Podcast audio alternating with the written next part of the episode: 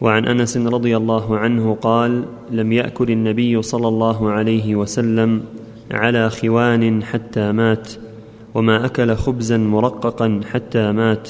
رواه البخاري. وفي رواية له ولا رأى شاة سميطا بعينه قط. وعن النعمان بن بشير رضي الله عنهما قال لقد رأيت نبيكم صلى الله عليه وسلم وما يجد من الدقل ما يملأ به بطنه. رواه مسلم. الدقل تمر رديء.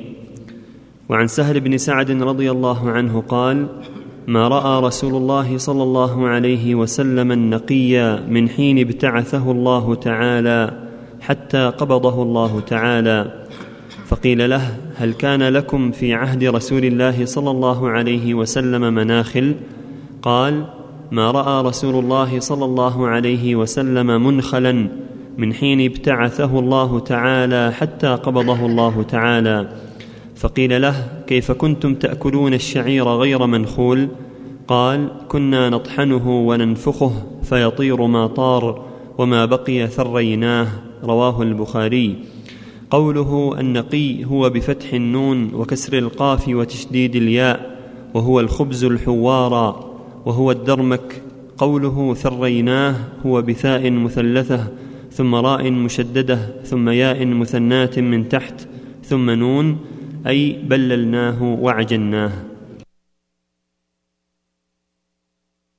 ففي هذه الأحاديث الدلالة على أنه صلى الله عليه وسلم ما كان يتكلف في الطعام بل كان يأكل ما تيسر تارة من خبز الشعير وتارة من خبز الحنطة وتارة من غير ذلك من التمر ما كان يتكلف. ولهذا تقدم في حديث عائشة أنه ربما مرت عليهم الأيام الثلاث ما شبعوا ما شبع فيها من خبز المرقق أو من خبز الشعير. هذا يدل على أن أصابهم في مدينة جوع وحاجة ومشقة.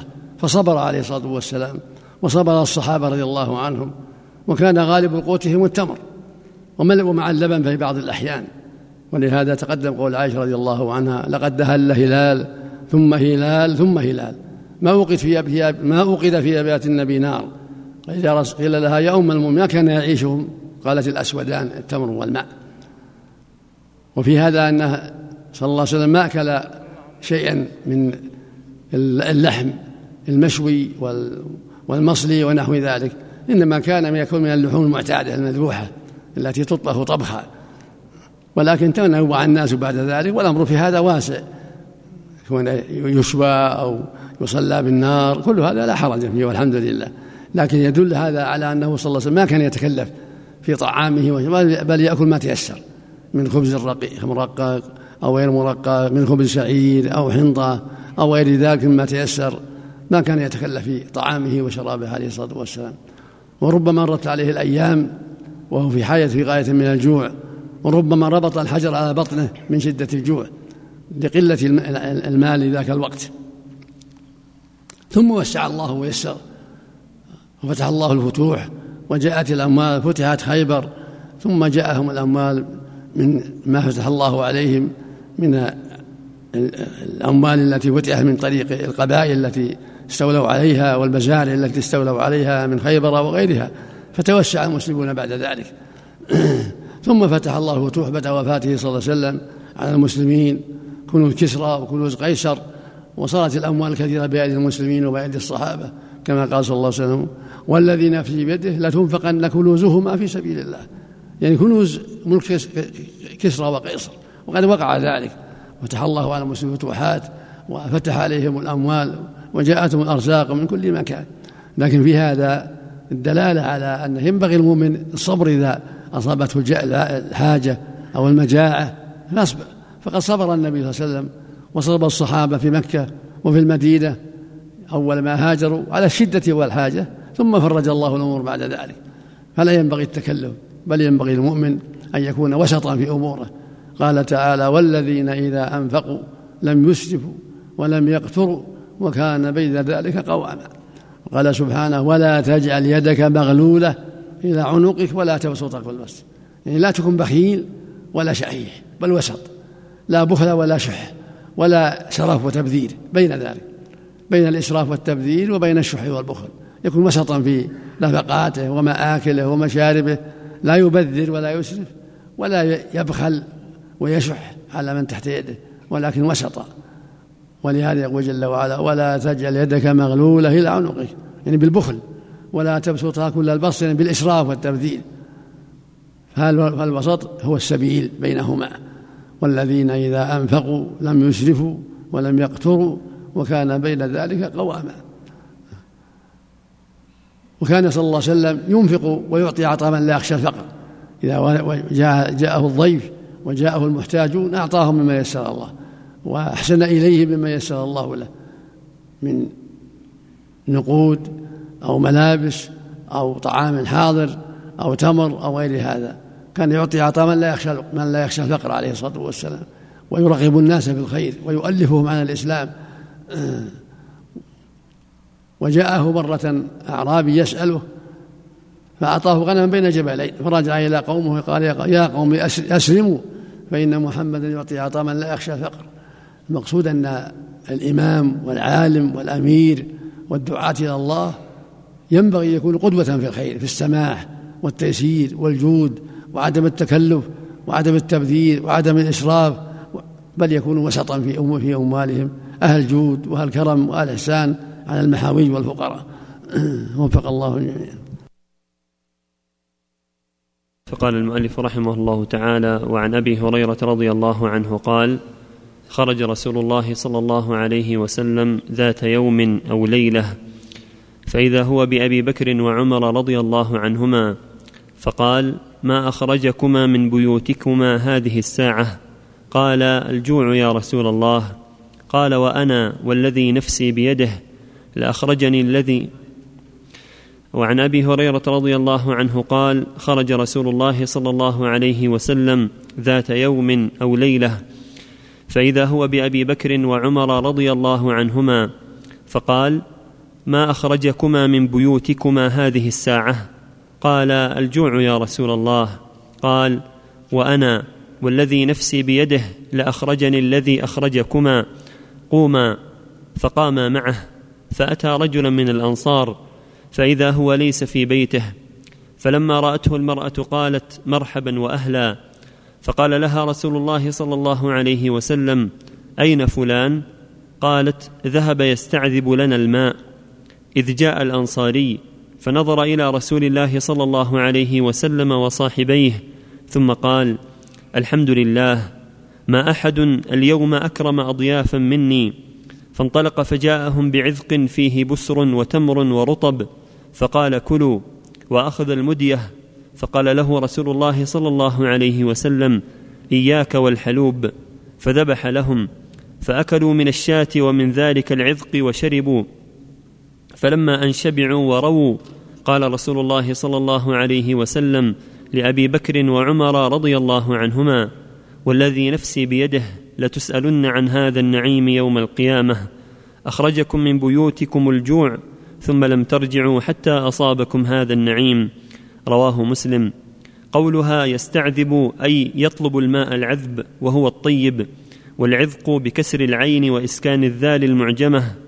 وهو الكباسة وهي الغصن والمدية بضم الميم وكسرها هي السكين والحلوب ذات اللبن. والسؤال عن هذا النعيم سؤال تعديد النعم لا سؤال توبيخ وتعذيب والله أعلم.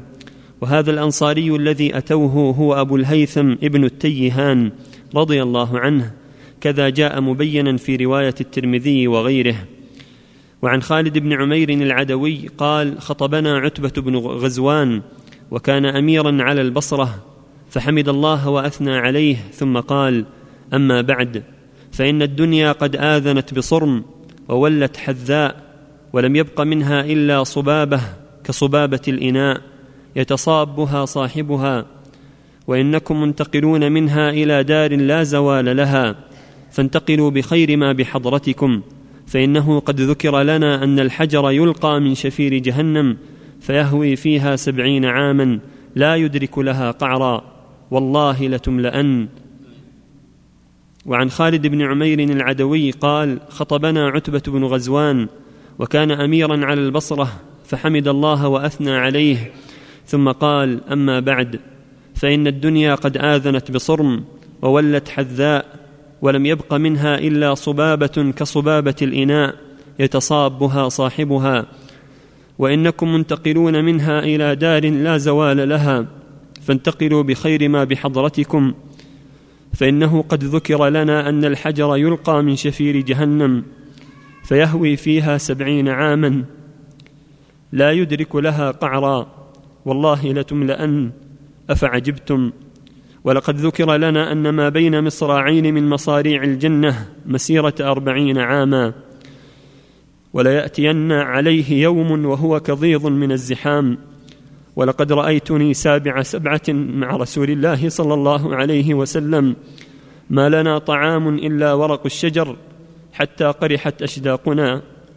فالتقطت بردة فشققتها بيني وبين سعد بن مالك فاتزرت بنصفها. واتزر سعد بنصفها فما أصبح اليوم منا أحد إلا أصبح أميرا على مصر من الأمصار وإني أعوذ بالله أن أكون في نفسي عظيما وعند الله صغيرا رواه مسلم. قوله آذنت هو بمد الألف أي أعلمت وقوله بصرم هو بضم الصاد أي بانقطاعها وفنائها. وقوله وولت حذاء هو بحاء مهملة مفتوحة. ثم ذال معجمة مشددة ثم ألف ممدودة أي سريعة. والصبابة بضم الصاد المهملة وهي البقية اليسيرة وقوله يتصابها هو بتشديد الياء قبل الهاء أي يجمعها. والكظيظ الكثير الممتلئ وقوله قرحت هو بفتح القاف وكسر الراء أي صارت فيها قروح. وعن أبي موسى الأشعري رضي الله عنه قال أخرجت لنا عائشة رضي الله عنها كساء وإزارا غليظا قالت قبض رسول الله صلى الله عليه وسلم في هذين متفق عليه. هذه الأحاديث الثلاثة كلها تدل على ما أصاب الرسول صلى الله عليه وسلم والصحابه من الشدة والحاجة والفقر بعد الهجرة إلى المدينة ثم فرج الله بعد ذلك ويسر الأمور بعد ذلك. فهذا فيه دلالة على أن ينبغي لأهل الإيمان الصبر والاحتساب وألا يجزعوا مما يصيبهم من الفاجر ومن الحاجة والفقر ولا يحملهم ذلك على ما حرم الله عليهم. فقد صبر الأخيار وعلى راسهم رسول الله صلى الله عليه وسلم صبروا على الحاجة والفقر والجوع حتى فرج الله الأمور. فهكذا ينبغي, ينبغي لأهل الإيمان التصبر والتحمل والرضا بما يسر الله من العيش حتى يتيسر الأمر من طريق حلال ولا ينبغي للمؤمن أن يعجل فيستبيح ما حرم الله من أجل الحاجة أو من أجل مباهاة الناس أو مكاثرة الناس. في الحديث الأول أنه صلى الله عليه وسلم خرج من بيته جائعا ما في بيته ما يسد حاجته.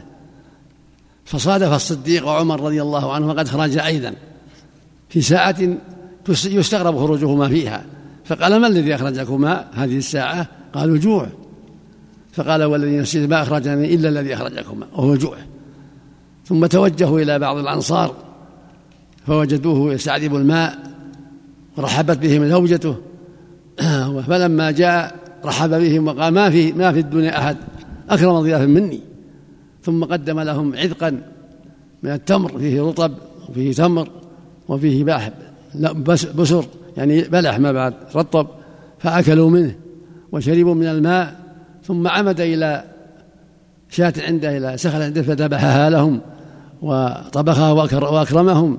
فقال لهم صلى الله عليه وسلم بعدما شبعوا من التمر واللحم والله لا تسألون عن هذا النعيم يوم القيامة.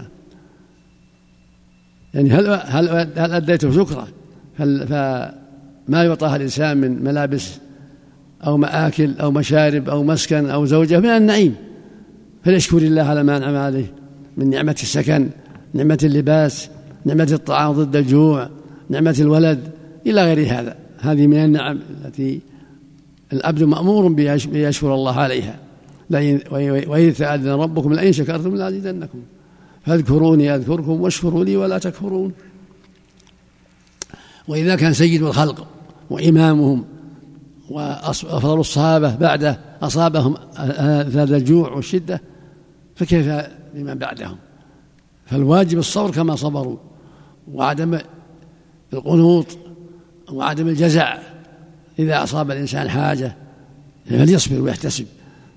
فقد أصاب من قبله ممن هو أفضل منه الحاجة وصبروا. وهكذا خطبة عتبة بن غزوان وأمير البصرة أخبر أنهم ربما مضى عليهم الأيام والليالي ليس لهم طعام إلا ورق الشجر.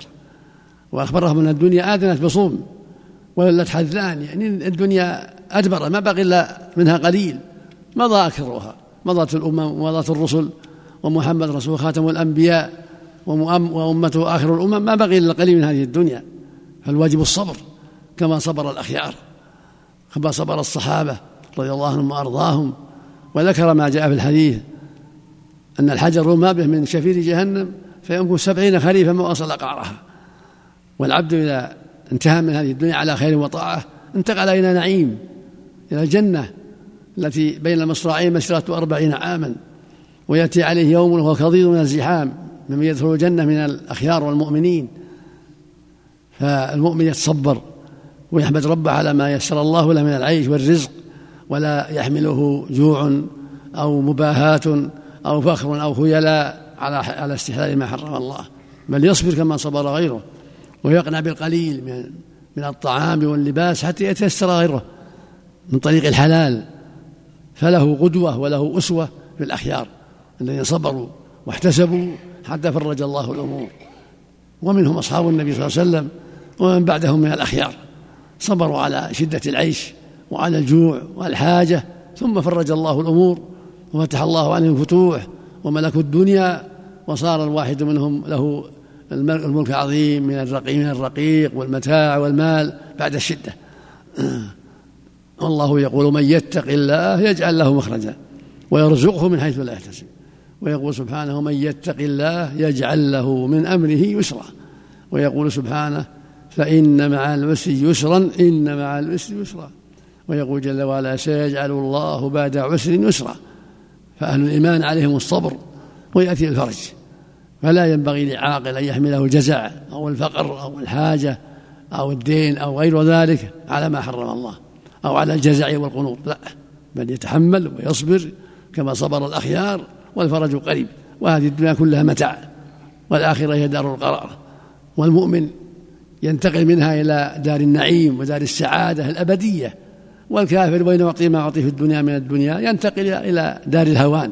إلى النار والجحيم والعذاب الأليم الدائم. نسأل الله العافية. وفق الله الجميع وعن سعد بن أبي وقاص رضي الله عنه قال إني لأول العرب رمى بسهم في سبيل الله ولقد كنا نغزو مع رسول الله صلى الله عليه وسلم ما لنا طعام إلا ورق الحبلة وهذا السمر حتى إن كان أحدنا ليضع كما تضع الشاة ما له خلط. متفق عليه. والحبلة بضم الحاء المهملة وإسكان الباء الموحدة وهي والسمر نوعان معروفان من شجر البادية.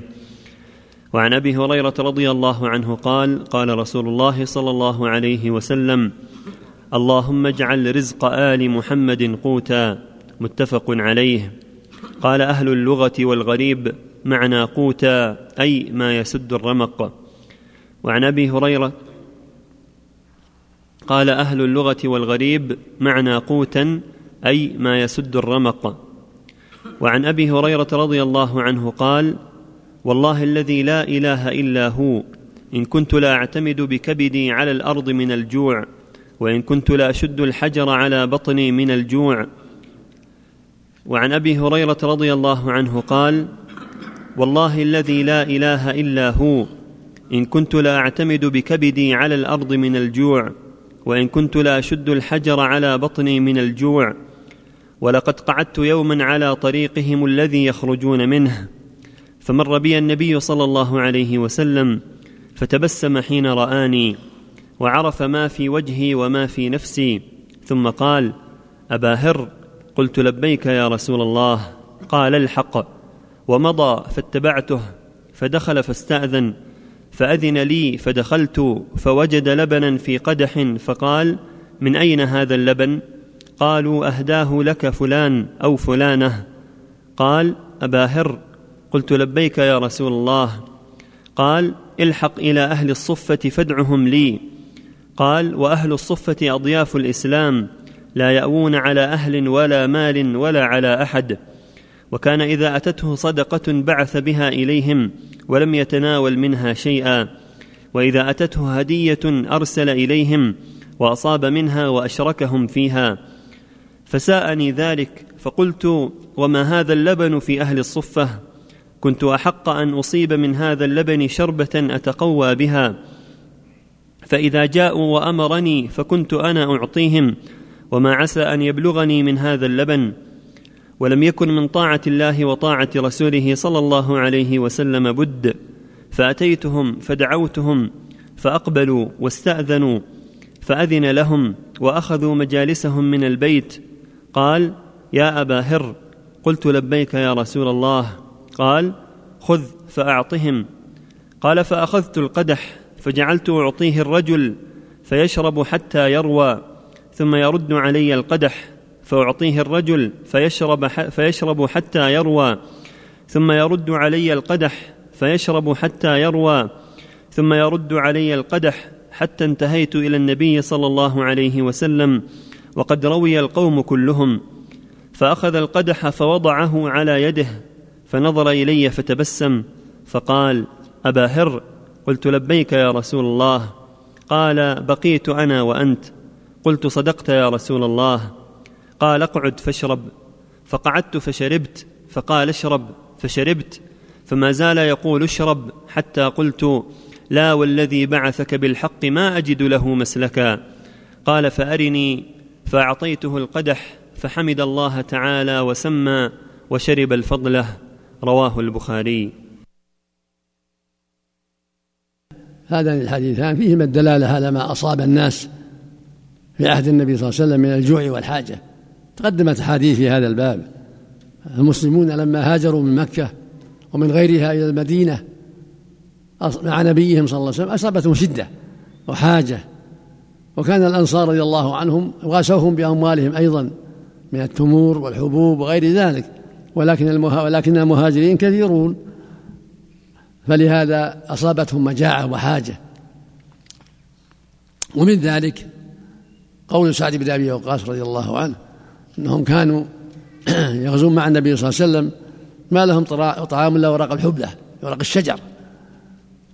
يعني يمضي عليهم الأيام يرعون من ورق الشجر كما ترعى البهائم من شدة الحاجة. وقل يجد عندهم من التمر ما يكفي. ثم إن أبا هريرة ذات يوم خرج وقد أصابته حاجة شديدة وربط على بطنه الحجر من شدة الجوع. فمر عليه النبي صلى الله عليه وسلم فقال اذهب يا الحق يا أبا هريرة لما رأى لما رأى في وجهه من الحاجة وتبسم وقال الحق. فذهب معه إلى البيت. فأتي إلى النبي صلى الله عليه وسلم قدح من اللبن. وكان يقبل الهدية ويثيب عليها. وأما الصدقة فكان لا يقبلها ولكن يعطيها الفقراء من أهل الصفة. من فقراء المهاجرين. فلما جاء اللبن قال لأبي هريرة ادعو لأهل الصفة.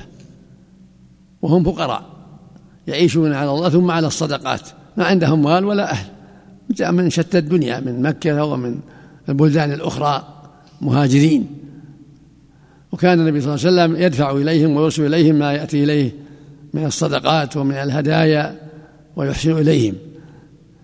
فقال أبو هريرة أنا الآن محتاج وجايع ماذا يصنع هذا القدح مع أهل الصفة وهم كثير؟ في رواية كانوا سبعين.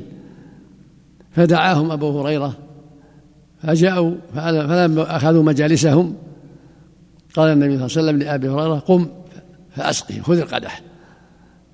فمر به عليهم وسقاهم كل واحد يشرب حتى يروى ثم يحيله إلى الآخر حتى كملهم. وشربوا من هذا القدح وأنزل الله فيه البركة حتى سقى الجميع وهو قدح واحد. وهذه من آيات الله ومن معجزات النبي صلى الله عليه وسلم. أن الله جعل في هذا القدح البركة. هذا يعتبر من المعجزات الدالة على صدقه وأنه رسول الله حق عليه الصلاة والسلام. مثل ما نبع الماء بين أصابعه.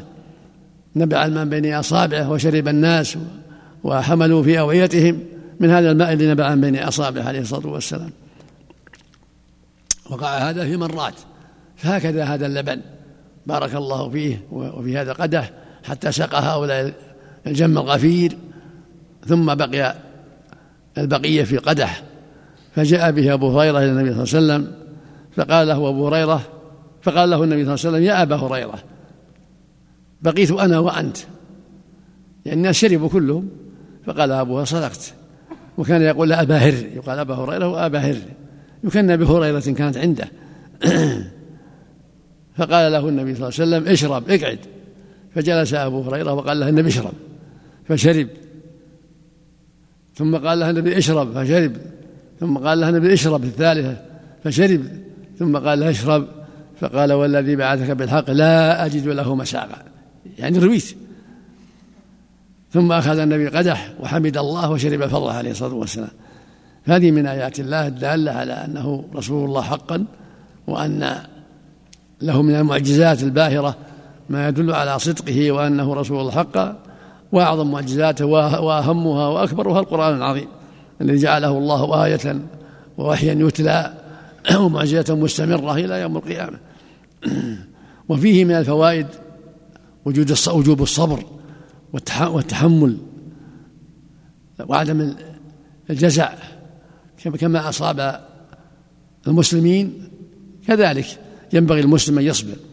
ولهذا قال صلى الله عليه وسلم اللهم اجعل رزق آل محمد قوتا يعني كفافا. القوت الكفاف. يعني ما فيه كثرة تبطرهم ولا قلة تشق عليهم. ولهذا قال اللهم اجعل رزق آل محمد قوتا يعني كفافا. ومن هذا الحديث الصحيح يقول صلى الله عليه وسلم قد أفلح من أسلم ورزق كفافا وقنعه الله بما آتاه.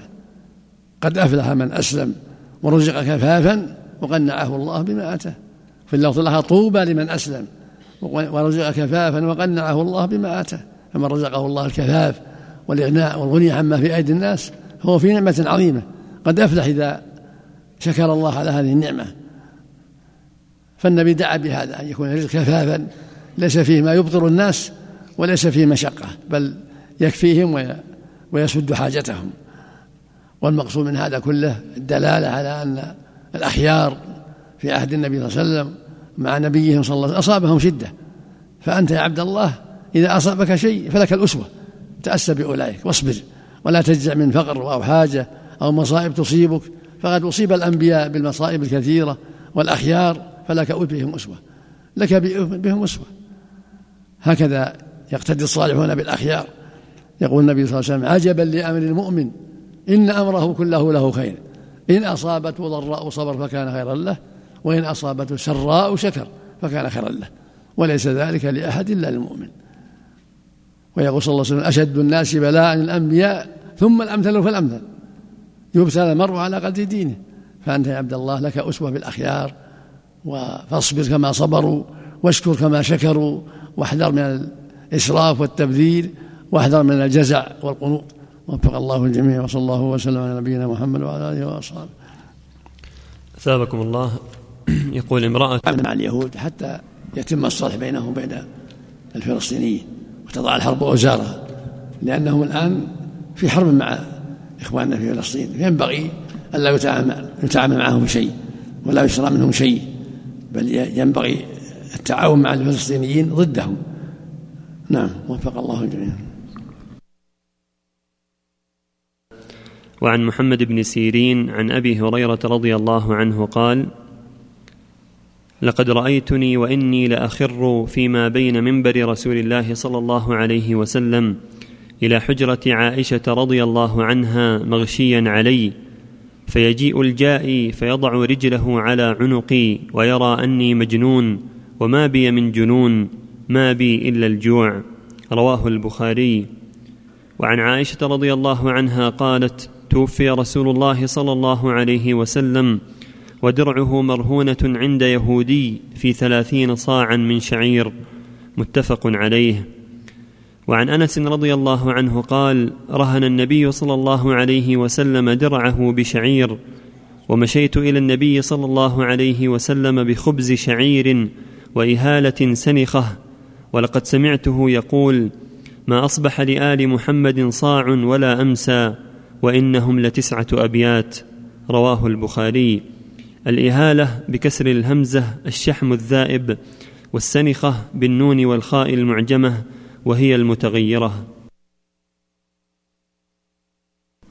هذه الأحاديث ثلاثة كالتي قبلها في بيان ما أصاب النبي صلى الله عليه وسلم والمسلمين في المدينة في أول الهجرة من الشدة والحاجة حتى فتح الله الفتوح ويسر الأمور بعد ذلك. تقدم قول عائشة رضي الله عنها ما شبع النبي صلى الله عليه وسلم من خبز شعير ثلاثة أيام متتابعة في رواية من خبز بر ثلاثة أيام متتابعة. وما جرى لأبي هريرة شدة الجوع حتى يسقط من شدة الجوع حتى يظن أنه مجنون وما به إلا الجوع. تقدم ما جرى للنبي صلى الله عليه وسلم أنه ربط على الحجر بطنه وهكذا الصديق وعمر بشدة الجوع. وهكذا ما ذكره أنس رضي الله عنه من وعائشة من درع رهنه درعة عند يهودي في شاعر لأهله. هذا كله يدل على أنه لا ينبغي المؤمن أن يجزع مما قد يصيبه من الحاجة والفقر. فقد أصاب من هو خير منه. ولكن ينبغي له يتحرى الأسباب الطيبة والأسباب النافعة حتى يقيم أودة. حتى يستغني عما في أيدي الناس ولا مانع من من معاملة الكفار في البيع والشراء كما اشترى النبي من اليهود ورهنهم درعه هذا يدل على لا بأس أن يشتري الإنسان من الكفرة أو يبيع عليهم لا لا حرج. المحرم محبتهم وموالاتهم. أما كنت تشتري منهم شيء أو تبيع عليهم شيء لا حرج في ذلك. فقد اشترى النبي صلى الله عليه وسلم من اليهود. وما ومات ودرعه مرهونة عند يهودي في أصباع من شعير. ولا بأس بأكل طعام أهل الكتاب فقد أكل طعامهم صلى الله عليه وسلم. وإنما الله وإنما حرمه علينا موالاتهم ومحبتهم. كما قال تعالى لا تجد قوما يؤمنون بالله واليوم يوادون ما حد الله ورسوله. ولو كانوا آباءهم أو أبناءهم أو إخوانهم أو عشرتهم قال جل وعلا يا أيها الذين آمنوا لا تتخذوا اليهود والنصارى أولياء. بعضهم أولياء بعض فالمؤمن يوالي إخوانه المؤمنين ويحبهم في الله ويتولاهم ويبغض الكافرين ويعاديهم في الله. كما قال جل وعلا قد كانت لكم أسوة حسنة في إبراهيم والذين معه إذ قالوا لقومهم إنا براء منكم ومما تعبدون من دون الله كفرنا بكم وبدا بيننا وبينكم العداوة والبغضاء أبدا حتى تؤمنوا بالله وحده. فالعداوة والبغضاء في الدين هذا أمر معلوم بين المسلمين والكفار. أما الشراء منهم أو البيع عليهم هذا لا لا, لا بأس به ولا يدخل في المحبة والولاء. فله أن يشتري سيارة أو آلات أو أشياء أخرى من الكفرة أو طعام وله أن يبيع عليهم كما جرى للمسلمين مع الكفار في المدينة. وكما جرى النبي صلى الله عليه وسلم مع اليهود. وفق الله الجميع نعم.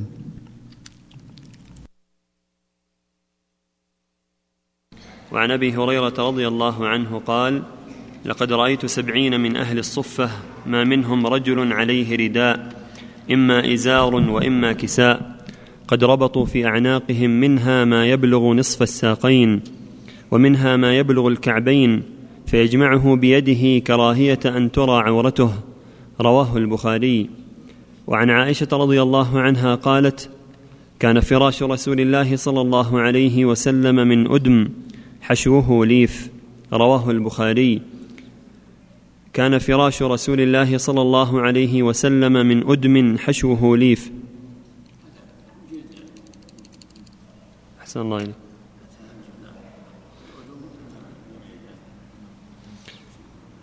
كان فراش رسول الله صلى الله عليه وسلم من أدم حشوه ليف رواه البخاري.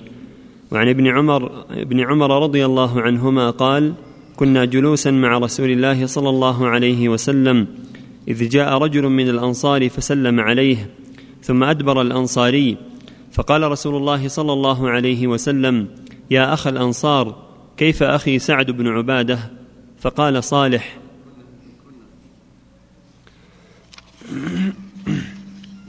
وعن ابن عمر رضي الله عنهما قال كنا جلوسا مع رسول الله صلى الله عليه وسلم إذ جاء رجل من الأنصار فسلم عليه ثم أدبر الأنصاري فقال رسول الله صلى الله عليه وسلم يا أخ الأنصار كيف أخي سعد بن عبادة؟ فقال صالح فقال رسول الله صلى الله عليه وسلم من يعوده منكم؟ فقام وقمنا معه. ونحن بضعة عشر ما علينا نعال ولا خفاف ولا قلانس ولا قمص نمشي في تلك السباخ. ونحن بضعة عشر ما علينا نعال ولا خفاف ولا قلانس ولا قمص نمشي في تلك السباخ حتى جئناه. فاستأخر قومه من حوله حتى دنا رسول الله صلى الله عليه وسلم وأصحابه الذين معه. رواه مسلم. هذه الأحاديث التي قبلها في بيان ما أصاب النبي صلى الله عليه وسلم والمسلمين في المدينة من الشدة والحاجة والفقر. أول ما هاجر عليه الصلاة والسلام فالمسلمون لهم التأسي برسول الله والاقتداء في الصبر على ما قد يصيب من الحاجة والشدة. الله جل وعلا يبتلي عباده بالسراء والضراء. والشدة والرخاء كما قال تعالى ولنبلونكم حتى نعلم مجاهدين من الصابرين ونبلو أخباركم. قال تعالى ولنبلونكم بشيء من الخوف والجوع ونقسم من الأموال والأنفس والثمرات وبشر الصابرين. يقول أبو هريرة إنه رأى سبعين من الصفة من الفقراء كلهم ليس عليهم إلا ليس لهم إلا الإزار ما عندهم شيء يضعونه على أكتافهم من الأردية ولا قلانس على رؤوسهم من شدة الحاجة ليس عندهم إلا الأزر من شدة الحاجة. وتقول عائشة رضي الله عنها كان فراش النبي صلى الله عليه وسلم من أدم من جلد حشوه ليف ما كان متمتعا بأنواع الطيبات بل كان يصبر ويحتسب حتى فتح الله فتوح ويسر الله الأمور وأغنى بعد العالة بعد العيلة وأعز بعد الذلة ونصر أولياءه. كما قال تعالى فاصبر إن العاقبة للمتقين قال تعالى والعاقبة للتقوى صبروا فأفلحوا وملكوا الدنيا وأعطاهم الله الخير الكثير والنعم العظيمة بعدما صبروا وجاهدوا هكذا يجب على أهل الإسلام التحمل لما قد يقع من الشدائد والحاجة ثم تكون العاقبة الحميدة.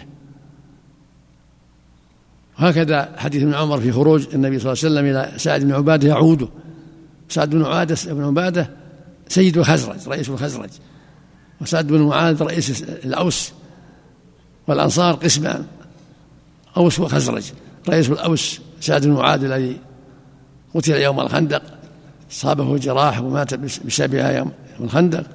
وسعد بن عبادة رئيس الخزرج رضي الله عن الجميع أصابه مرض في عهد النبي صلى الله عليه وسلم فقام يعود عليه الصلاة والسلام ومعه جماعة من الصحابة بضعة عشر من الصحابة ليس عليهم نعال ولا خفاف.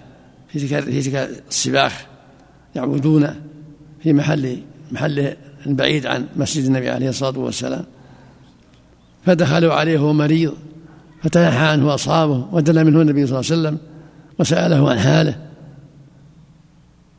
هذا يدل على شرعية عيادة المريض وأن السنة لأهل الإسلام أن يعود بعضهم بعضا عند المرض. يقول النبي صلى الله عليه وسلم عودوا المريض وأطعموا الجائع وهو كل عاني. ويقول صلى الله عليه وسلم حق المسلم على المسلم أن يعوده إلى مرض ويتبع جناته إذا مات ويشمته إذا عطس وحمد الله وينصح له ويقول صلى الله عليه وسلم إذا لقيت أخاه فسلم عليه وإذا دعاك فأجبه وإذا استنصحك فانصحه وإذا مرض فعده وإذا مات فاتبعه وإذا عطس وحمد الله فشمته. كل هذا من حق المسلم على أخيه. والشاهد أنهم ذهبوا إلى هناك في المحل البعيد والذين معه صلى الله عليه وسلم ليس ليس لديهم خفاف ولا نعال. وهذا من شدة الحاجة. والمقصود من ذكر الأحاديث هذه الدلالة على ما أصاب المسلمين من المهاجرين والأنصار في المدينة بعد الهجرة من الشدة والحاجة. ثم فرج الله لهم صبروا صبروا ففرج الله لهم. وجاءتهم الدنيا وهي راغمة وفتح الله عليهم الفتوح وصاروا بعد ذلك رؤوس الناس وملوك الناس بصبرهم على دين الله وجهادهم في سبيل الله. رزق الله الجميع التوفيق والهداية. وصلى الله وسلم على نبينا محمد وعلى آله وأصحابه.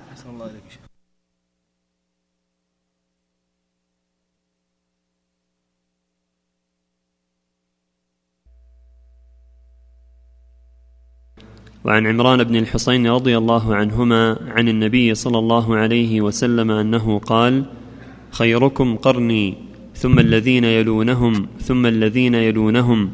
قال عمران فما أدري قال النبي صلى الله عليه وسلم مرتين أو ثلاثا ثم يكون بعدهم قوم يشهدون ولا يستشهدون ويخونون ولا يؤتمنون وينذرون ولا يوفون ويظهر فيهم السمن. متفق عليه.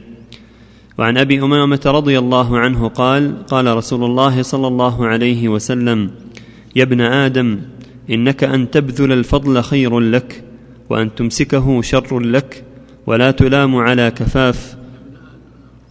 يا ابن آدم إنك أن تبذل الفضل خير لك وأن تمسكه شر لك ولا تلام على كفاف. وابدأ بمن تعول. رواه الترمذي وقال حديث حسن صحيح.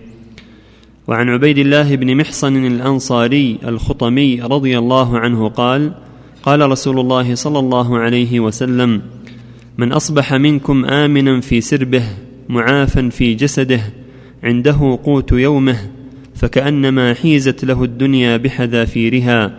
رواه الترمذي وقال حديث حسن سر به بكسر السين المهملة أي نفسه وقيل قومه. فهذه الأحاديث الثلاثة كالتي قبلها في الحث على الاستقامة والثبات على الحق والصبر والصدقة والمواساة. فالمؤمن صبور عند الشدة بذول جواد عند الرخاء. هكذا المؤمن. ينبغي للمؤمن أن يتأسى بالأخيار.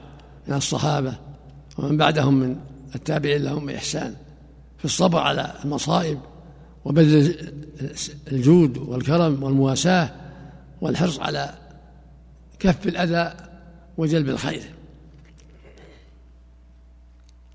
يقول صلى الله عليه وسلم خير أمتي قرني.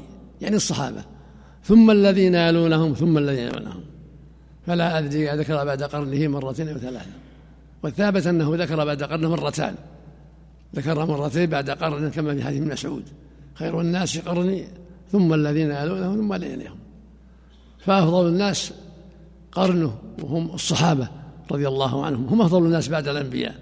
ثم يلينا الذين يلونهم هم التابعون. ثم أتباع التابعين. ثم تكون فتن بعد ذلك. ثم يأتي قوم يشهدون ولا يستشهدون ويخونون ولا يؤتمنون وينذرون ولا يوفون ويظهر فيهم السمن. يعني يأتي بعد ذلك أمام أمم عندهم قلة خوف من الله وعندهم شيء من المعاصي ولهذا قال يخونون ولا يؤتمنون ويشهدون ولا يستشهدون يشهدون بالزور وينذرون ولا يوفون لضعف إيمانهم ويظهر فيهم السمن يعني تعظم أجسامهم بسبب كثرة الأكل والإعراض عن الآخرة وقلة المبالاة بالآخرة نسأل الله العافية. فيجب, فيجب المؤمن أن يحذر هذه الصفات الذميمة وأن لا يشهد إلا بحق وإذا نذر طاعة أوفى بها ولا يخون الأمانة بل يؤدي الأمانة. هذا هو الواجب على المؤمن. كما قال سبحانه إن الله يأمركم أن تؤدوا الأمانات إلى أهلها. ويقول سبحانه والذين هم لأماناتهم وعهدهم راعون. ويقول النبي صلى الله عليه وسلم في الحديث الصحيح ألا أنبئكم بأكبر الكبائر؟ قلنا بلى يا رسول الله. قال الإشراك بالله وعقول الوالدين. وكان متكئا فجلس فقال ألا وقول الزور؟ ألا وشهادة الزور. فما زال يكررها حتى قلنا ليته سكت. شهادة الزور من أقبح القبائح ومن أكبر الكبائر. ويقول صلى الله عليه وسلم يقول الله جل, جل وعلا يا ابن آدم إنك أن تبذل الفضل خير لك. إنك أن تبذل يعني يعني إن بذلك الخير والفضل خير لك وأن تمسك شر لك. الإنسان إذا كان عنده فضل سعة من المال. يكون يبذل الخير ويتصدق ويواسي المقي ويصل الرحم هذا خير له. والله يخلف عليه. كما قال تعالى وما أنفقتم من شيء فهو يخلفه. وهو خير الرازقين. قال تعالى وأن تصدقوا خير لكم إن كنتم تعلمون. وقال جل وعلا ومن يتق الله يجعل له من أمره يسرا. فالصدقة فيها خير عظيم. وفضل كبير.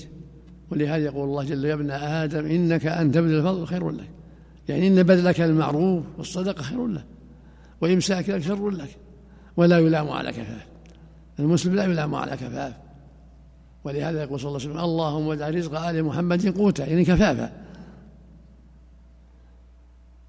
فأنت يا عبد الله لاحظ أحوالك وأحوال غيرك. وتصدق وأحسن يحسن الله إليك.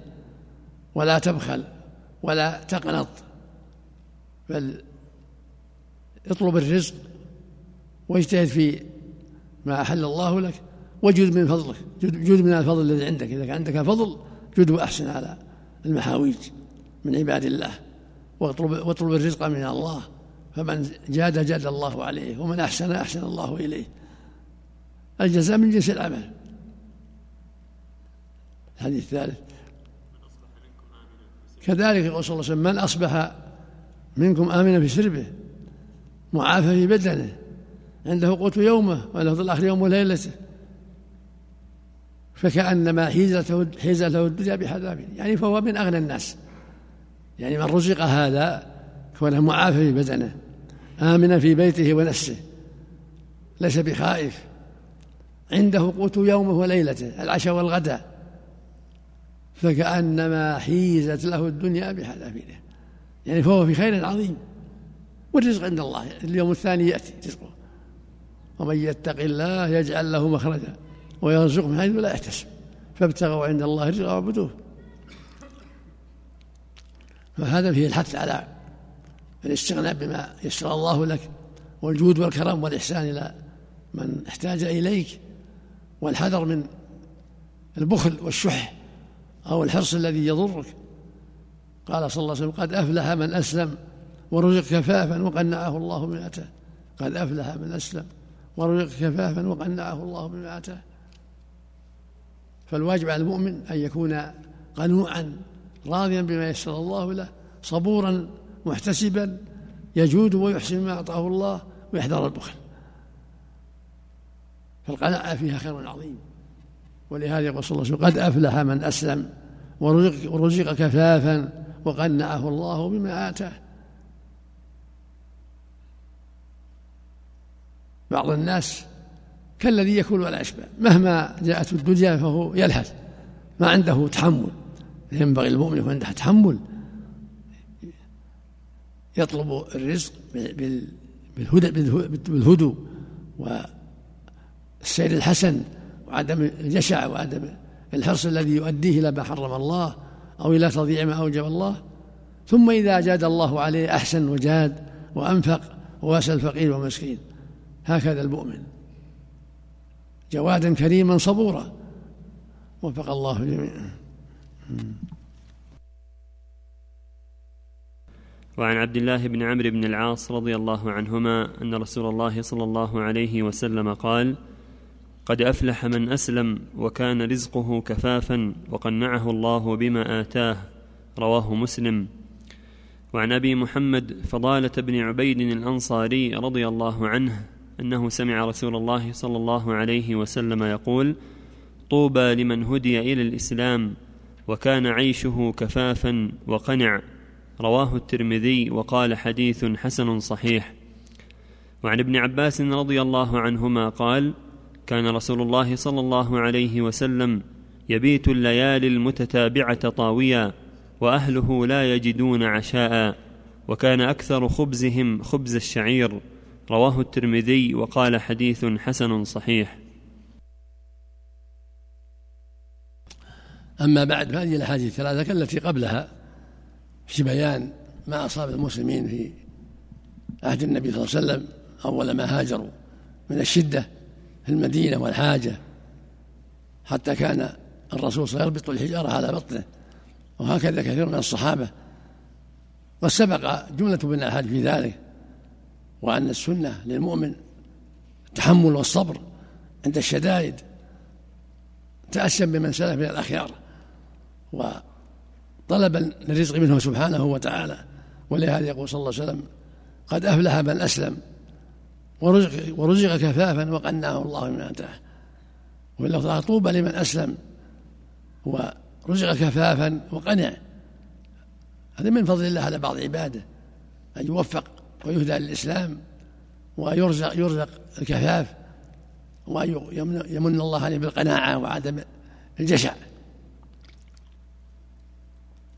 فأنت يا عبد الله مشروع لك الصبر والاحتساب. فيما قد يصيبك من حاجة ومسكنة وجوع وغير ذلك. كما صبر نبيه صلى الله عليه وسلم والصحابة رضي الله عنهم وأرضاهم حتى فرج الله حتى فتح الله عليهم الفتوح وملكوا الدنيا وصلت لهم الخيرات العظيمة جاءتهم الدنيا وهي راغمة. فمن صبر يسر الله أمره. قال تعالى ومن يتق الله يجعل له مخرجا ويرزقه من حيث لا يحتسب. قال سبحانه ومن يتق الله يجعل له من يسرا. يفتح الله الابواب حتى يوسع رزقه وحتى يكفى المؤونة. ولكن عليه الصبر وعدم العجلة في الأمور والأخذ بالأسباب المباحة الطيبة في طلب الرزق. الله يقول فابتغوا عند الله رزقا واعبدوه. ويقول صلى الله عليه وسلم لا أن يأخذ أحد حبله فيأتي بحزمة من الحطب على ظاهره فيبيعها فيكف الله بها وجهه. خير له من سؤال الناس أعطوه أو منعوه. وسئل النبي أي الكسب أطيب عليه الصلاة والسلام. قال عمل الرجل بيده. عمل الرجل بيده. وكل بيع مبرور. عمله بيده نجار حداد خراز بنا صانع سيارات صانع غير ذلك. كان نبي الله داود يصنع الدروع. ويأكل من كسب يده عليه الصلاة والسلام. فالمؤمن هكذا يعمل يكدح ويحسن الظن بربه ويعمل ما بما أوجب الله عليه ولا يقع ولا يجزع ولكن يكون قنوعا. قد أفلح من أسلم ورزق كفافا وقنعه الله بما آتاه. فالجشع والحرص على المال هو الذي يسبب الوقوع فيما حرم الله من الربا والغش والخيانة. والكذب وغير ذلك. من شدة الحرص على المال. ولكن مع الصبر والصدق يوفي يوفق الله العبد ويسهل أموره.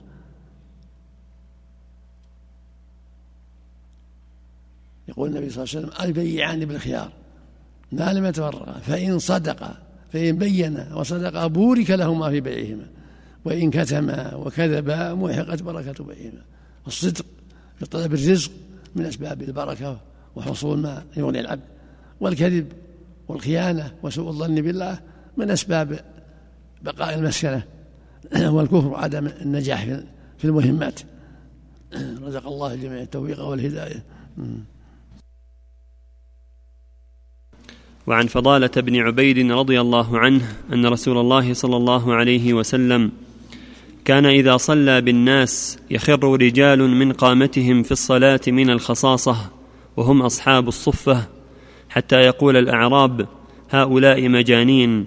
فإذا صلى رسول الله صلى الله عليه وسلم وعن فضالة بن عبيد رضي الله عنه أن رسول الله صلى الله عليه وسلم كان إذا صلى بالناس يخر رجال من قامتهم في الصلاة من الخصاصة وهم أصحاب الصفة. حتى يقول الأعراب هؤلاء مجانين فإذا صلى رسول الله صلى الله عليه وسلم انصرف إليهم فقال لو تعلمون ما لكم عند الله تعالى لاحببتم أن تزدادوا فاقة وحاجة رواه الترمذي وقال حديث صحيح الخصاصة الفاقة والجوع الشديد وعن أبي كريمة المقدام بن معد يكرب رضي الله عنه قال سمعت رسول الله صلى الله عليه وسلم يقول ما ملأ آدمي وعاء شرا من بطن بحسب ابن آدم أكلات يقمن صلبه فإن كان لا محالة فثلث لطعامه وثلث لشرابه وثلث لنفسه. رواه الترمذي وقال حديث حسن أكلات أي وثلث لنفسه رواه الترمذي وقال حديث حسن أكلات أي لقم. وعن أبي أمامة إياس بن ثعلبة الأنصاري الحارثي رضي الله عنه قال ذكر أصحاب رسول الله صلى الله عليه وسلم يوما عنده الدنيا. فقال رسول الله صلى الله عليه وسلم ألا تسمعون؟ ألا تسمعون؟ إن البذاذة من الإيمان. إن البذاذة من الإيمان. يعني التقحل. رواه أبو داود. البذاذة بالباء الموحدة والذالين المعجمتين. وهي رثاثة الهيئة وترك فاخر اللباس. وأما التقحل فبالقاف والحاء. قال أهل اللغة المتقحل هو الرجل اليابس الجلد من خشونة العيش وترك الترفه.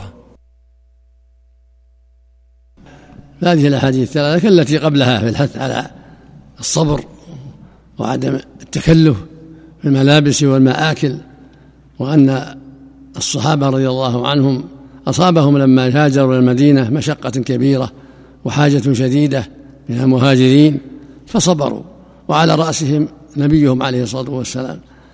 وهكذا أهل الصفة وهم فقراء المسلمين أصابهم جهل كبير بسبب الخصاصة والجوع. فالواجب على المؤمن أن يتأسى بالأخيار وأن لا يجزع من الحاجة والشدة بل يتصبر ويتحمل ويأخذ بالأسباب يأخذ بأسباب الرزق بأسباب سد الحاجة من التجارة من العمل حتى يسد حاجته. مثل ما قال صلى الله عليه وسلم لا أن يأخذ أحدهم حمله فيأتي بحزمة من الحطب على ظهره فيبيعها فيكف الله بها وجهه خير له من سؤال الناس أعطوه أو منعوه. فالشدة أصابت الأخيار من الأنبياء والصلحاء فلك, فلك بهم أسوة. ويقول صلى الله عليه وسلم ما ملأ ابن آدم وعاء من بطن؟ ما ما يعني ما هنا وعاء ملئه شر أشد من ملء البطن خطرة. بحسب ابن آدم لقيمات يقيمن صلبه. فإن كان محالة فثلث لطعامه وثلث لشرابه وثلث لنفسه. يعني ينبغي الإنسان ألا يشبع كثيرا بل يجعل لنفسه نصيب. ولشرابه نصيب ولأكله نصيب. فيكون ثلث للطعام وثلث للشراب وثلث للنفس. حتى لا يتكلف وحتى لا يتعرض لأخطار الشبع. ولا بأس بالشبع ولا حرج لكن كونه يخفف ولا يشبع يكون أسلم وأقل للخطر وأحسن عاقبة. ملء البطون فيه خطر كبير والتخفيف فيه مصالح كثيرة. ويقول صلى الله عليه وسلم ألا تسمعون البذاذة من الإيمان؟ البذاذة عدم التكلف في الملابس والمراكب. إنسان يتوسط لا يتكلف. الله جميل يحب الجمال لا بأس يتجمل يلبس من حسن الثياب لكن بعض الأحيان لا يتكلف حتى يكسر نفسه حتى لا يقع في الكبر والخيلاء. يكسرها بعض في بعض الأحيان بالملابس التي ليست ليس فيها تكلف. وهي ثياب البذلة التي ليس فيها تكلف دون الوسط في بعض الأحيان. وأما غالب الأحيان مثل ما قال صلى الله عليه وسلم إن الله جميل يحب الجمال.